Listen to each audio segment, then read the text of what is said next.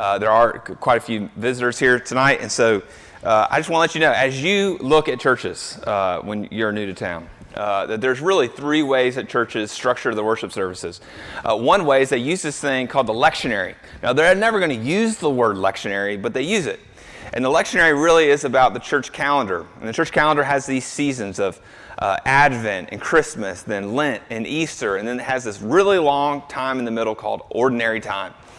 And the way that, the, the, the, that what happens in here is all about that calendar. So lectionary. Uh, the second way is topical. That what churches do is that they appraise the needs of their congregation, of the community, and they create series uh, of sermons, and then the, everything else happens in worship reflects those series uh, to, to, to meet the felt needs of their church and their community. So topical. Uh, the last is uh, this word expository. I didn't know what other word to kind of come up with. But other churches, they choose a book of the Bible, they work their way through it passage by passage, and the goal is to expose the meaning from that text through the preaching and everything else that happens in the worship, and then applies it to their life. Now, none of these, lectionary, expository, topical, are necessarily right or wrong. Uh, in fact, we as a church here at Hope, we've used all three of these at different times, but our steady diet has been expository. And when we got started four years ago, uh, we were in the book of Mark for the first year. And then we were in the book of First Peter for the second year. And then we did Judges in the third year. And in the fourth year, uh, we did Acts uh, chapters 1 to 13. And we'd really like to go from New Testament book to Old Testament book, New Testament book, Old Testament book, year to year. And so t- today, I really want to, we're going to hang up Acts for the time being. We're going to press pause. Uh, if you ask me when we're going to pick it up, I don't know, but we will someday, and we'll be in chapter 14, verse 1. And um, we're going to hang up Acts because we are going to move to the Old Testament. And so next week, we'll start with the book of Esther. And uh, today, really what I want to do is summarize chapters 1 to 12. I know I got through 13, but we're going to do 1 to 12 because a transition happens at the beginning of 13 that goes from Peter to Paul. And I really just want to summarize Peter. So uh, that's what we're going to be doing uh, this evening is summarizing the message of Acts 1 to 12. So let's pray. Uh, Father, um, uh, my oratory skills are of little, are of no value actually uh, when it comes to changing the human heart. Uh, my preparation is of um, uh, no value when it can, comes to changing the human heart. Uh, Lord, uh, the aesthetics of this building are of no value to change the human heart. Uh, Lord, the only thing that will change the human heart is your spirit when it's wielding your word. So, Lord, would you wield your word today and you make us new people? We pray you do this for your glory. In Christ's name, amen. All right, this past week was a big week at the Wimhoff household. Uh, Jen and I celebrated our 15 year wedding anniversary. Um, we, we, we really barely made it. Um, and I looked at our wedding picture at Haynes in my office up there on the third floor, uh, and I thought two things. I thought, that is the most beautiful woman I've ever seen in my whole life. And who in the world is that guy? Um, I, I, it's getting to be, I really do look different than I did when I got married. I, I, said, oh, 10 years ago, I didn't really look that different. 15, I definitely look different. Um, but in this 15 year span that we've been married, we've covered a lot of, grant, a lot of ground. Uh, our relationship has seen us obtain five degrees. Uh, we've lived in three states Kentucky, Alabama, Massachusetts. Uh, we've, had, we've owned three homes, we've lived in five apartments, and we've had three kids. And I'm really hoping that over the course of the next 15 years, we don't cover that much ground because I don't think I've got it in me. Uh, but if we're honest, the last 15 years aren't really about these landmark moments of graduations and kids and moves and jobs. They really aren't. When I zoom out and look at the 15 years of our marriage, I begin to see the one constant thing that runs through all 15 years. I begin to see that there's something more going on in the landmark moments. I begin to see there's something going on beneath the surface of these landmark moments. I begin to see how God's used Jenna in my life to help me glorify and enjoy Him. I see how God's used me to help Jenna glorify enjoy Him. I see how God has used me and Jenna in others people's lives to glorify and enjoy Him. Just like we said earlier, that's what my life's about. That's what your life's about. That's what marriage is about. That's what the church is about. That's what the whole world is about. So it's really good to zoom out and see the big picture, isn't it? And so what we need to do is zoom out and see that our lives are a puzzle piece in a much larger picture. If you take a puzzle, a puzzle piece and you isolate it from everything else, it doesn't make any sense whatsoever. But when you fit it into the whole, it does begin to make sense. And so today, what we're going to do is we're going to zoom out and we're going to summarize the first half of the book of Acts. So let's read Acts chapter 1, uh, 1 to 11 together. In the first book, O Theophilus. So, Theophilus, let's pause for a moment. Theophilus is who Luke, uh, the author of this book, is writing to. He's writing to a person. He says, I have dealt with all that Jesus began to do and teach until the day when he was taken up, after he had given commands to the Holy Spirit to the apostles whom he had chosen. He presented himself alive to them after his suffering by many proofs, appearing to them forty days and speaking about the kingdom of God. And while staying with them, he ordered them not to depart from Jerusalem, but to wait for the promise of the Father, which he said, You heard from me. For John baptized with water, but you will be baptized with the Holy Spirit not many days from now. So when they had come together, they asked him, Lord, will you at this time restore the kingdom to Israel? He said to them, It is not for you to know times or seasons that the Father has fixed by his own authority, but you will receive power when the Holy Spirit has come upon you, and you will be my witnesses in Jerusalem, in all Judea, and Samaria, and to the ends of the earth. And when he had said these things, as they were looking on, he was lifted up, and a cloud took him out of their sight. And while they were gazing into heaven as he went, behold, two men stood by them in white robes and said, Men of Galilee, why do you stand looking into heaven? This Jesus who is taken up from you into heaven will come in the same way as you saw him go into heaven. The word of the Lord. So uh, let's, let's, let's, look at this. Um, Acts uh, is volume two of Luke's work. Luke's biblical writing encapsul- encapsulates two volumes. Volume one, it's the, his gospel, and it has Jesus' life, it's got his death, and it's got his resurrection. And then volume two, the book of Acts, it starts with this account, and this account includes his ascension. And if the ascension is the last thing that you knew happened in the Christian faith, you would say, oh my gosh, this whole thing that Jesus started, it's about ready to tank. They've just lost their central figure. There's no way it can keep going without him. And I'm sure that's exactly what they were thinking at Apple. They were thinking that Apple when Steve Jobs ended up dying of cancer. That's what we would think if we got the news that Coach Cal had resigned. That's what we would think uh, if we were at a funeral for a matriarch or a patriarch, somebody, an older, strong figure in our family. If they had died, we say, How in the world is our family going to continue in the way that it has? And that's exactly what the readers in Acts felt when Jesus ascended into heaven. Sure, he didn't die this time, but he's still not there. And what Luke wants us to know, starting here in this very first passage and all the way through the book of Acts, is that the kingdom of God is moving forward. The show must go on. The, king, the kingdom of God is still present. And that's why Luke opens up with this phrase I have written to you all the things Jesus began to do. In other words, Jesus is still acting in Acts, even though he ascends into heaven at the very beginning. The Gospel of Luke, volume 1, is all about the things Jesus began to do, and then Acts is about all the things that Jesus continues to do. And so, if you have to summarize what Jesus continues to do in Acts 1 to 12, 1 to 12 what would you say? Well, there's lots of ways to say it, but I think one way you can say it is that Jesus is about bringing physical and spiritual wholeness to all kinds of people. Okay, that's my summary statement. If you're a note taker, here you go. What is Jesus about? Both in his gospel, now in Acts, and even in the present day. What's he all about? Jesus is about bringing physical and spiritual wholeness to all kinds of people. Okay? So here's what I want you to do. There's these things called Pew Bibles, and amazingly, they're in your pew. And uh, if you see one, I want you to grab it, and I want you to share it with your neighbor. You might share it with two neighbors, and we're just going to look at some high points. All right? If you've never picked up a Bible, it's okay. I'm going to help you.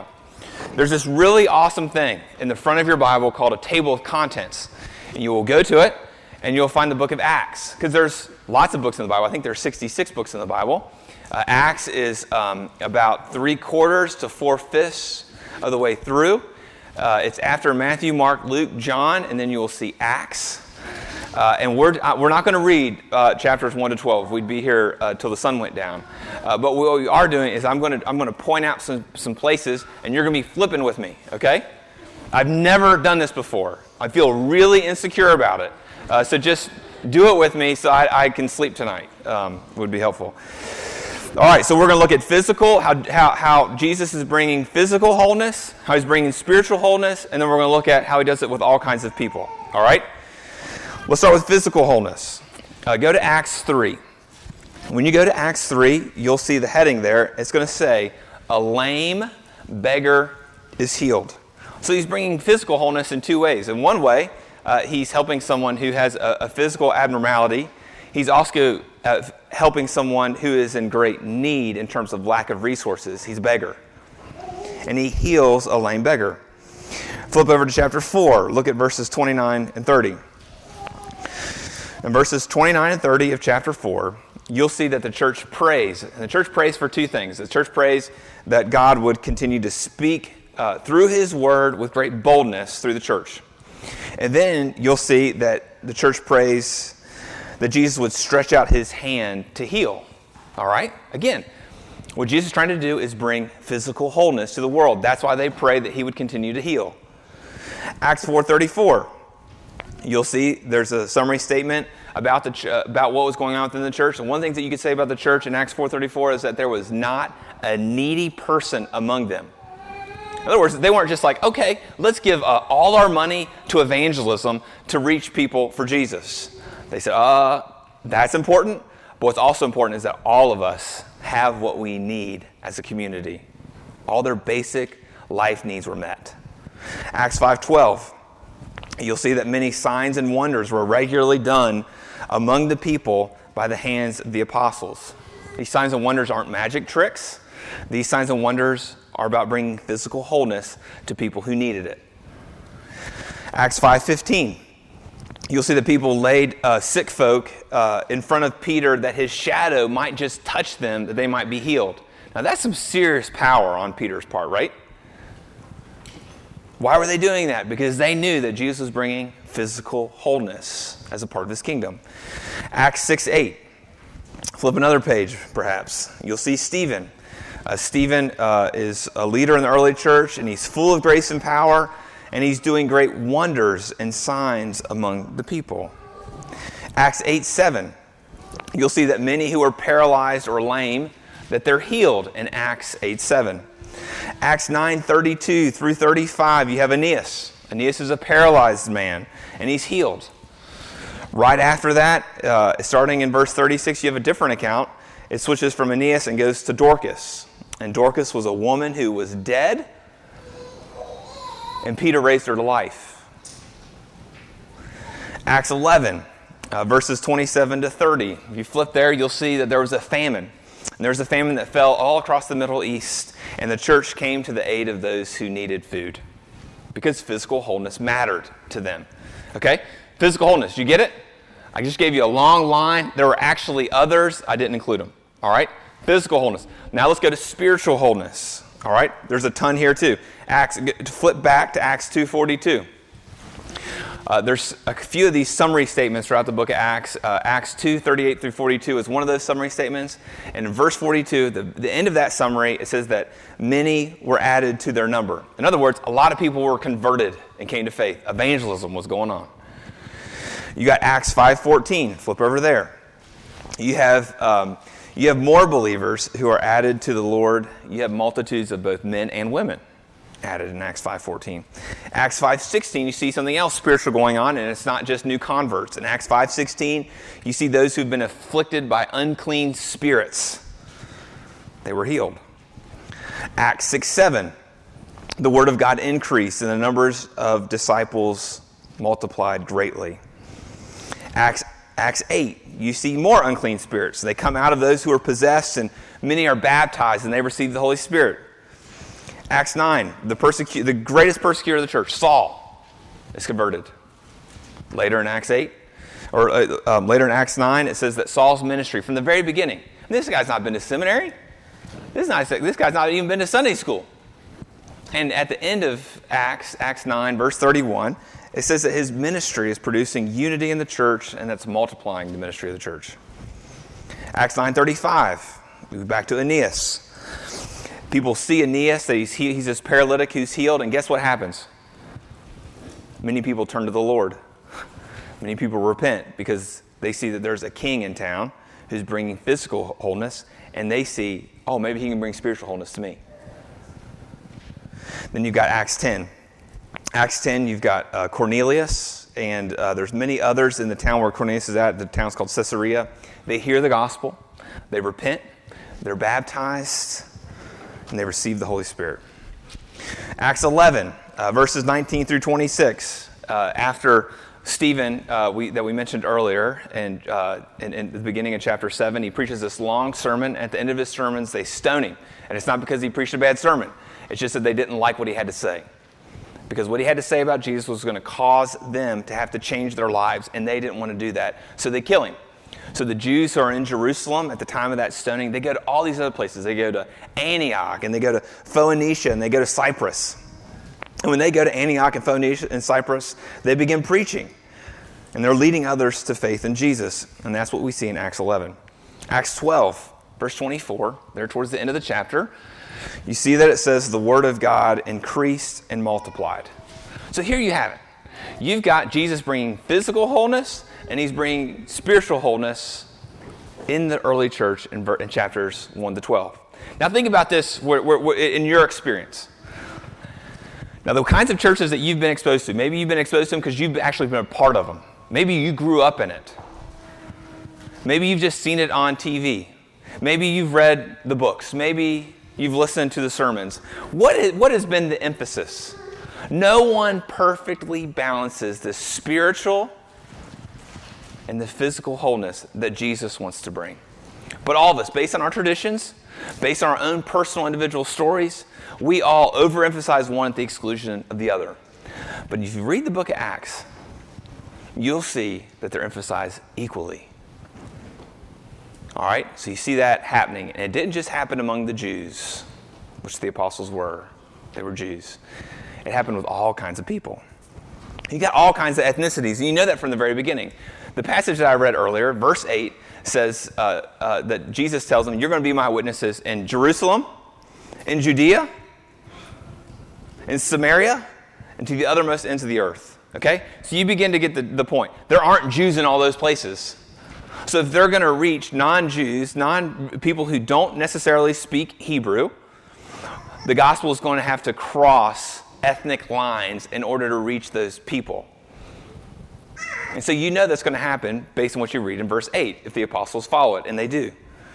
And as you read Acts 1 to 12, you see this happening. Jews, lots of Jews come to faith. You have an African come to faith. A very dark skinned man come to faith in the Ethiopian eunuch. You've got Samaritans who come to faith. You've got a Roman centurion, that's Acts 10 with Cornelius. And then you've got these Greek speaking Jews, not the Hebraic ones, the Greek speaking ones, and they're called Hellenists. That's what we see with Stephen at the beginning of chapter 6. So, all kinds of people, meaning all kinds of ethnicities, but you also have people from all kinds of socioeconomic backgrounds. You got some rich folk, you got some, some elitists who are a part of the converted. Cornelius was really rich, uh, the, the Ethiopian eunuch was really rich. Saul was highly educated. But then you got some poor folk among, among them. You got all kinds of all kinds of folks with disabilities, like the lame beggar. And both the rich and the poor are changed by the power of the gospel. You've got the ethnicities, you've got the socioeconomics, and you've got gender. At multiple points, I think there are three there are three points between Acts, in, in, Acts 1, in Acts 1 to 12 where Luke goes out of his way to say men and women. What's he trying to tell us? He's trying to say that the gospel reaches all kinds of people. But doesn't this sound like you're reading one of the Gospels? If you read through Luke, you might have the same exact summary statement that Jesus brings physical and spiritual wholeness to all kinds of people. See, Jesus healed some people from their physical brokenness, and he healed others from their spiritual brokenness. His ministry is both one of word and deed. Then he ministered to all kinds of people. But the difference between Acts 1:12 and the Gospel of Luke is pretty clear, isn't it? You just replace Jesus with Peter in Acts 1 to 12. You get a sprinkle of Stephen, get a little sprinkle of Philip, get a little sprinkle of Saul. But for the most part, it's about Peter. And Peter's being used by Jesus' Spirit to bring about this wholeness. And you say, oh, Marsh, you know, Peter, Peter, you know, the rock upon which Jesus has built his church. There are churches called St. Peter. There's one on Short Street. I know that Peter's written a couple of the books of our Bible. I know that he's pretty much the key figure in Acts 1 to 12. But let's not forget that he's a fallen human being. Remember that week before the week of the Passion, what Peter's life was like? Do you remember what happened? In that week, he cut off a Roman centurion's ear. In that week, he denied Jesus three times when he said he would never do so once. During that week, he fell asleep on Jesus when Jesus asked him to pray in his greatest hour of need. So he's a screw up. But maybe you're saying, well, Marsh, yeah, he was a screw up back in Luke, but you know, in Acts 2, don't you remember? He, he at Pentecost, he preached that sermon, and they're all filled with the Holy Spirit. It's like he's a, a brand new person once he receives the baptism of the Holy Spirit. He goes from being this coward, this sheepish coward, to being this roaring lion because of the Spirit. And that is true in some ways. But even after Pentecost, Peter is a mess. Think about it. We talked about it when we were in Acts 10. He's got to receive this vision. He's dealing with Cornelius here. Cornelius is a Gentile. In fact, he's the Gentile of Gentiles because he's a Roman centurion. If you asked a Jew, give me a picture, if you had to pick one picture of what, uh, what a Gentile is, they would hold up for you a Roman centurion. And so Peter's got to go preach to this guy, and he's a Jew. He doesn't really want to be a part of the kingdom.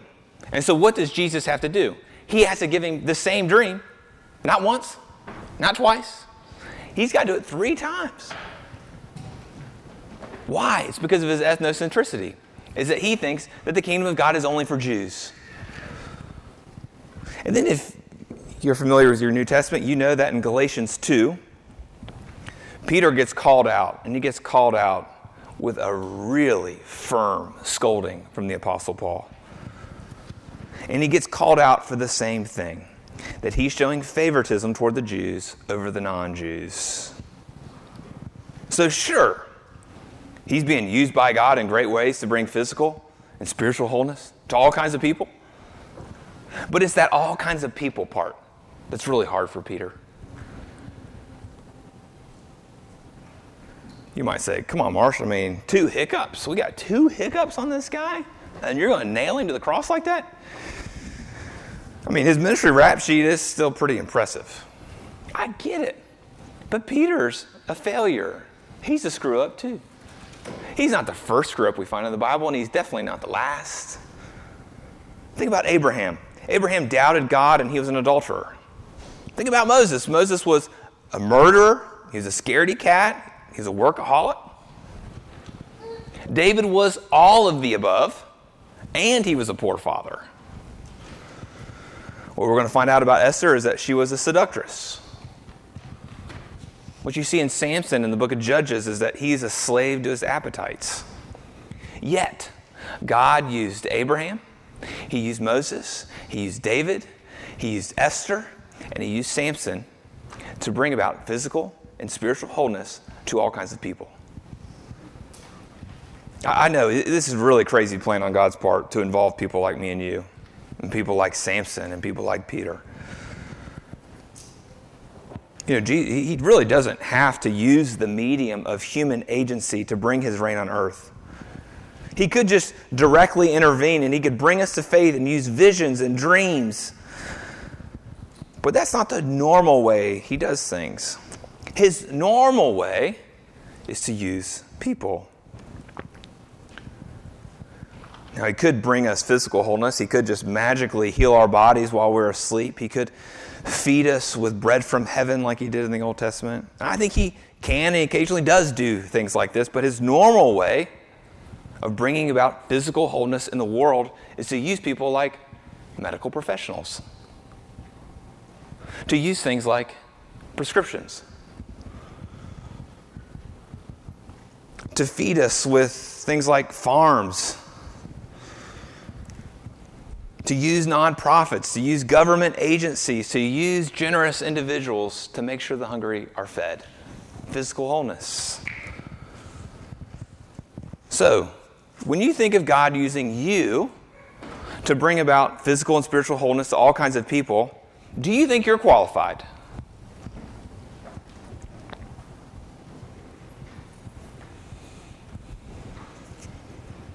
You might sit there and say, Marshall, I've got some major issues. I mean, I've told you some of them, but I got some more. You might be saying, Marshall, I mean, I'm a porn addict. What do you want me to do? You really think I can help folk?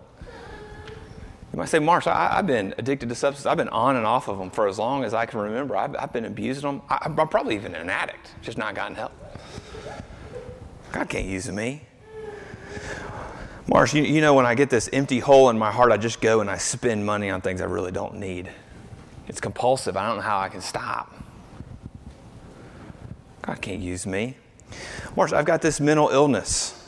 God can't use me. I, am a victim of abuse. God can't use me. And maybe you've heard preachers before say to you, in effect, with the barrier that you've put up, your disqualification that you've arisen, and essentially said, those are just excuses. You just need to get over it. Get out there and be a part of Jesus' mission in the world to bring about physical and spiritual wholeness to all kinds of people. Well, I'm not going to say that tonight. Instead, I want to look at what's beneath the barriers, what's beneath your disqualifications and show you that there's a universal problem that we all have when it comes to thinking about being used by God in the world. And what's underneath of it is this thing called shame. Now, what shame does is it comes after your identity. Shame doesn't come after your actions. That's what guilt does. Guilt comes after an action here or there and says, and, and, and says you should feel convicted about it. But what shame does is that it goes after the core of who you are. And it begins to say things like, because you're an addict, because you're an adulterer, because you're a delinquent, because you're a coward, you could never be used by God. That's what shame does. And it's one of the devil's favorite tools. One author says that shame creates an absorption with self that can make us feel as if we're drowning in quicksand. Shame has the potential to arrest passion, to close down desire, and to turn the heart away from sorrow. And once passion, desire, and sorrow are dormant, the heart freely returns to shame.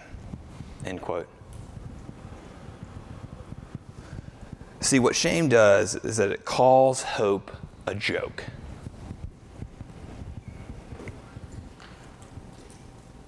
What shame says is this is just the way I am. I could never change, therefore I'm disqualified.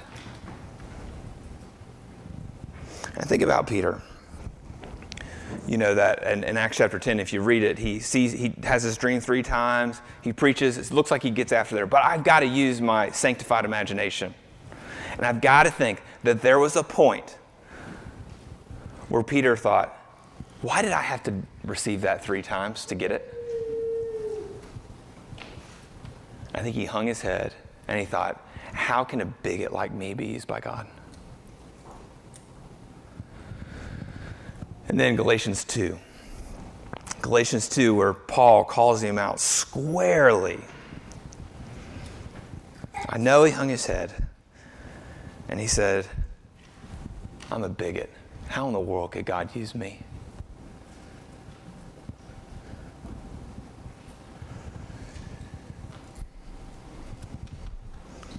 And I think in those two moments, I think there was something there where he fought back against this powerful force, this force of shame. And I think he began to remember the words that he preached. Words that once were for his hearers are now for him. And he began to remember in Acts 2:38 and 5:31 where he pronounces the forgiveness of sins. That yes, they, he was saying that to them, but now he's realizing that's true for him.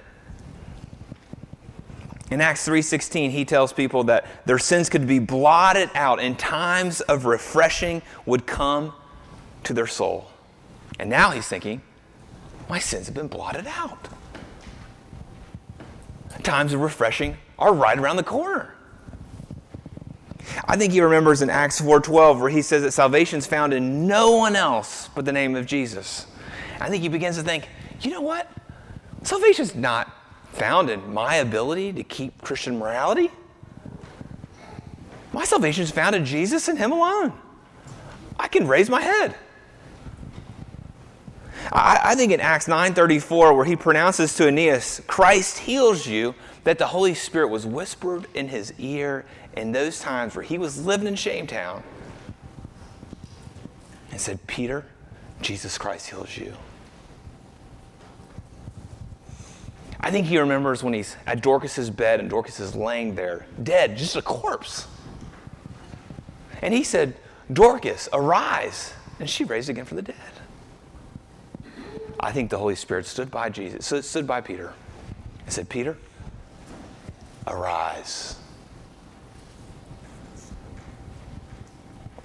Now, I know these truths are hard to believe when you're living in Shametown.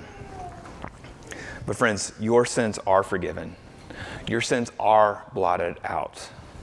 Times of refreshing are on the way. Your salvation's found in Jesus and Him alone. Jesus really has healed you. Jesus really has risen you again from the dead.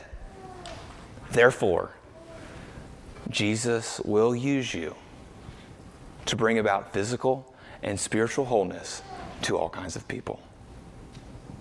Let's pray. Oh, Father, take us. Uh, take our barriers, our disqualifications. And Lord, show us that there's a better word that's been spoken than the word of shame. And it's the word of the gospel. And that tells us that we're your sons, that we're your daughters, that we're dearly loved, forgiven, and promised new life. We pray these things in your name. Amen.